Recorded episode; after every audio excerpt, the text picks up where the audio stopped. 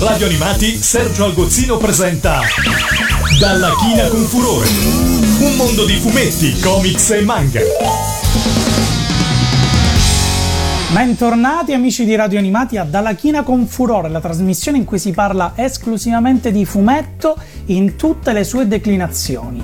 Io sono Sergio Algozzino e sono proprio un autore di fumetti. Inoltre potete venirmi a trovare sul canale YouTube Memorie a 8 bit. Intento a parlarvi di sigle e di cartoni animati.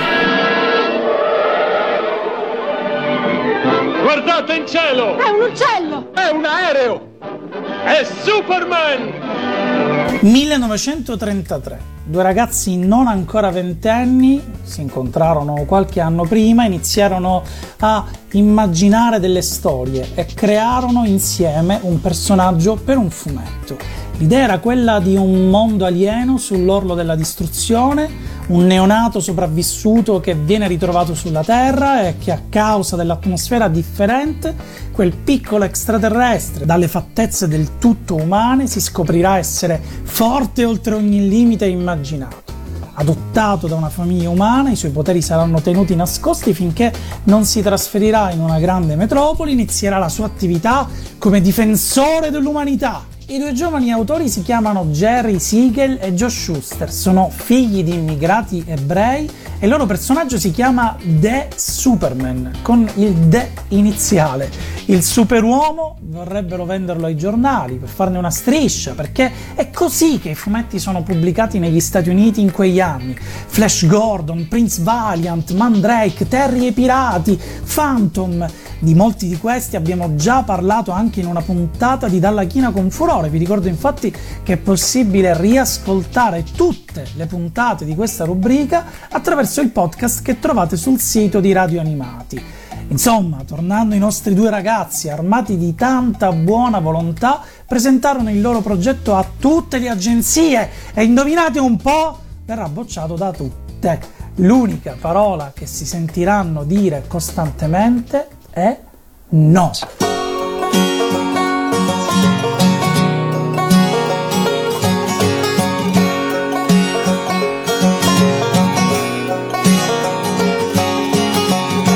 the door just in time. Head down the 405. Gotta meet the new boss by 8 a.m. The phone rings in the car. Wife is working hard. She's running late tonight again. Well, I know what I've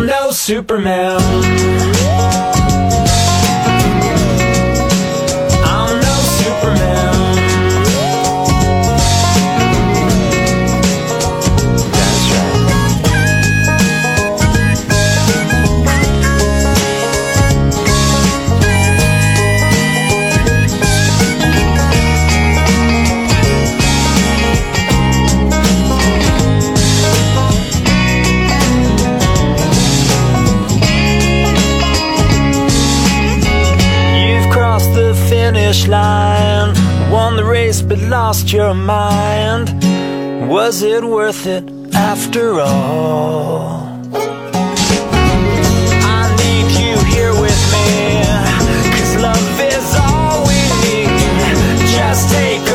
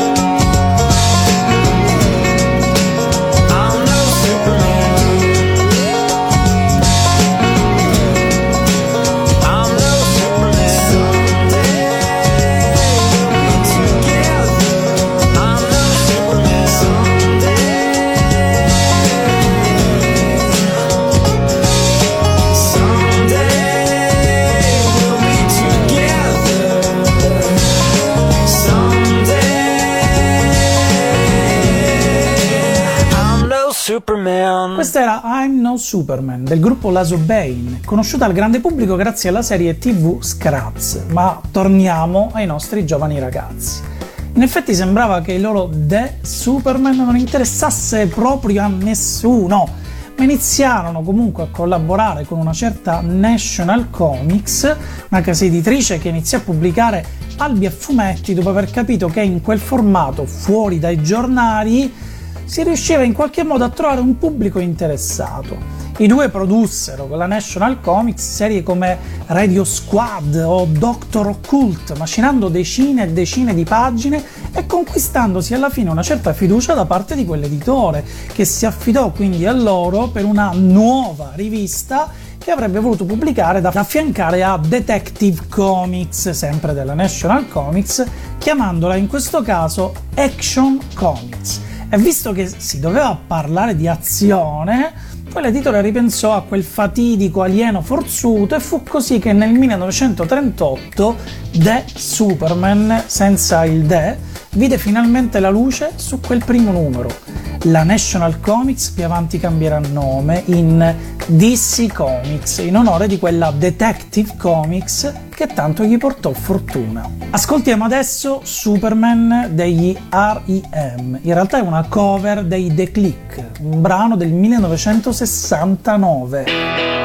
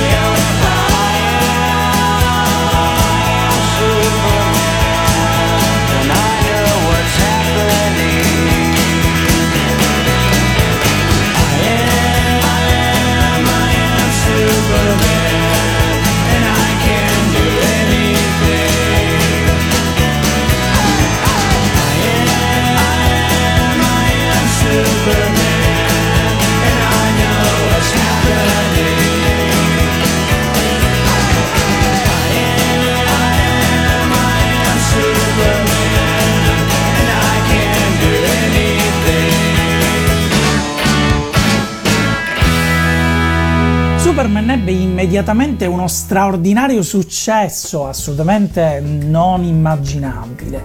E da lì a poco divenne protagonista di tantissime opere correlate, a partire dalle trasmissioni radiofoniche, diffusissime per ovvi motivi, all'epoca non c'erano le televisioni nelle case delle famiglie, ai primi corti cinematografici, pupazzi, giocattoli di vario tipo, ma fu nel 1941 che Superman trovò la sua prima grandiosa trasposizione grazie ai 17 corti animati dei Fleischer Studios, gli stessi di Betty Boop o del primo Braccio di Ferro per capirci, che grazie alla magia del colore e alle loro straordinarie animazioni riuscirono davvero a rendere l'idea della potenza di quel personaggio, rendendo fra l'altro celebre L'incipit più veloce di un proiettile, più potente di una locomotiva, in grado di scavalcare i grattacieli con un salto. Guardate nel cielo, è un uccello? È un aereo? È Superman! Come possiamo notare si parla infatti ancora di salti. In effetti il primo Superman non vola,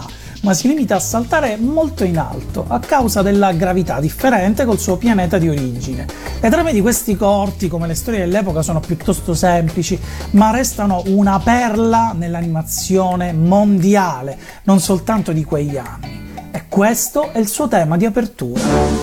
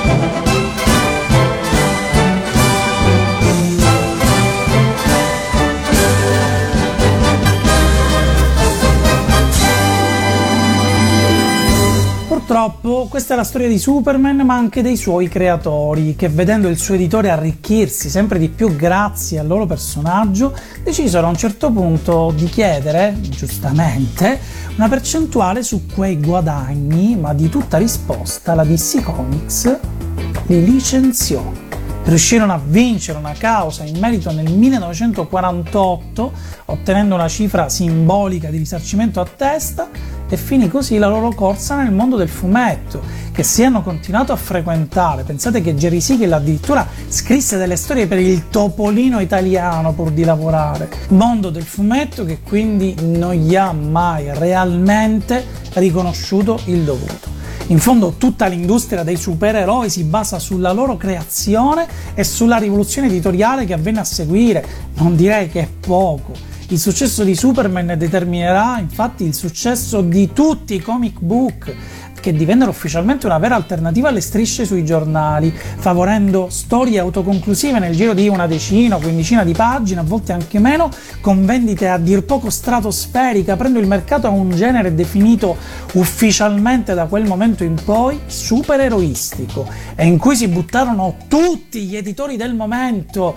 a volte nati apposta da grandi classici come Batman, Wonder Woman, Green Lantern, della stessa National Comics, a Submariner o Capitan America della Timely, che diventerà dopo la Marvel, a una infinità di altri personaggi spariti nel nulla, a volte anche dopo soltanto un unico numero. Ma se gli autori di Superman ebbero uno stop, la corsa del personaggio, anzi il volo direi, dato che iniziava effettivamente a volare, non si fermava affatto e il testimone per chi avrebbe dovuto realizzarlo passò ad autori comunque immensi come Wayne Boring o Kurt Swan, che introdussero man mano nuovi elementi. Nonostante tutto, Superman restava sempre forte, forse troppo forte, caratteristica che per assurdo iniziò a renderlo man mano meno interessante a favore di personaggi più umani, ma per questo dobbiamo arrivare agli anni 60 della Marvel e il viaggio è ancora lungo. Difatti vi dico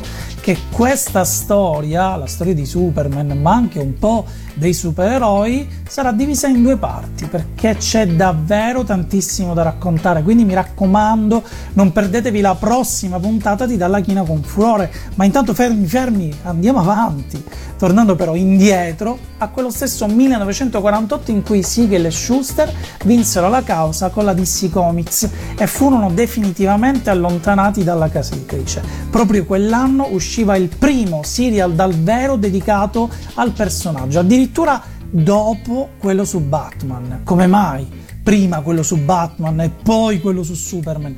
Ovviamente era dovuta al fatto che era un po' più difficile gestire un personaggio che doveva volare rispetto a un altro che doveva semplicemente picchiare i criminali vestito da pipistrello.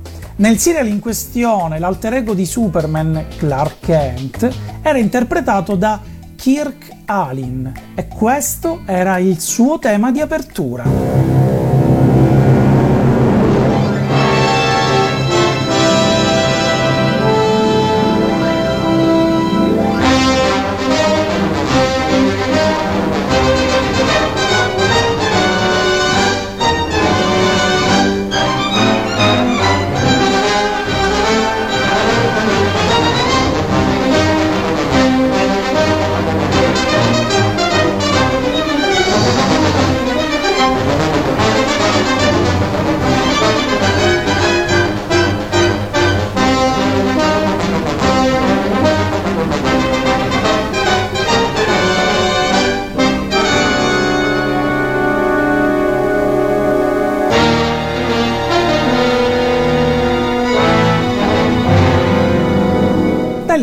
Poco ci fu invece il più famoso serial televisivo, quello con George Reeves nei panni del nostro supereroe.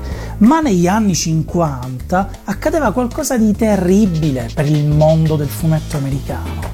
Uno psichiatra di una certa fama, tale Frederick Wertham, pubblicò nel 1954 un saggio dal titolo Seduction of the Innocent, la seduzione dell'innocente dove prendeva di mira i fumetti come causa della criminalità giovanile, puntando il dito non soltanto sulle produzioni horror o più violente, di cui parleremo sicuramente in un'altra puntata, ma anche sugli stessi supereroi, dichiarandoli esempi sbagliati per la crescita e la maturità di un ragazzo, facendo notare anche che nessuno di loro spesso non aveva una relazione fissa, lasciando sottintendere anche a quella che considerava una certa omosessualità latente. Ecco, avete presente tutte le voci, tutte le battute su Batman e Robin? Colpa sua. Tutte queste baggianate misero in allarme la popolazione, non sto scherzando se uso questo termine, davvero la popolazione americana, con tanto di processo mediatico, un processo vero, reale, col giudice, con le parti in causa, con editori chiamati al banco dei testimoni e varie testimonianze a sfavore. Ci furono addirittura roghi pubblici organizzati di fumetti in varie città e per colpa di questo evento moltissimi editori chiusero i battenti facendo perdere il lavoro a tantissimi autori, redattori che si trovarono disoccupati sull'orlo della disgrazia e alcuni ci finirono davvero in disgrazia. In questo momento cupo e tragico, gli unici supereroi che riuscirono ad andare avanti furono soltanto Superman, Batman e Wonder Woman. E gli editori dovevano trovare un modo per convincere la gente che i fumetti non fossero poi così tanto cattivi.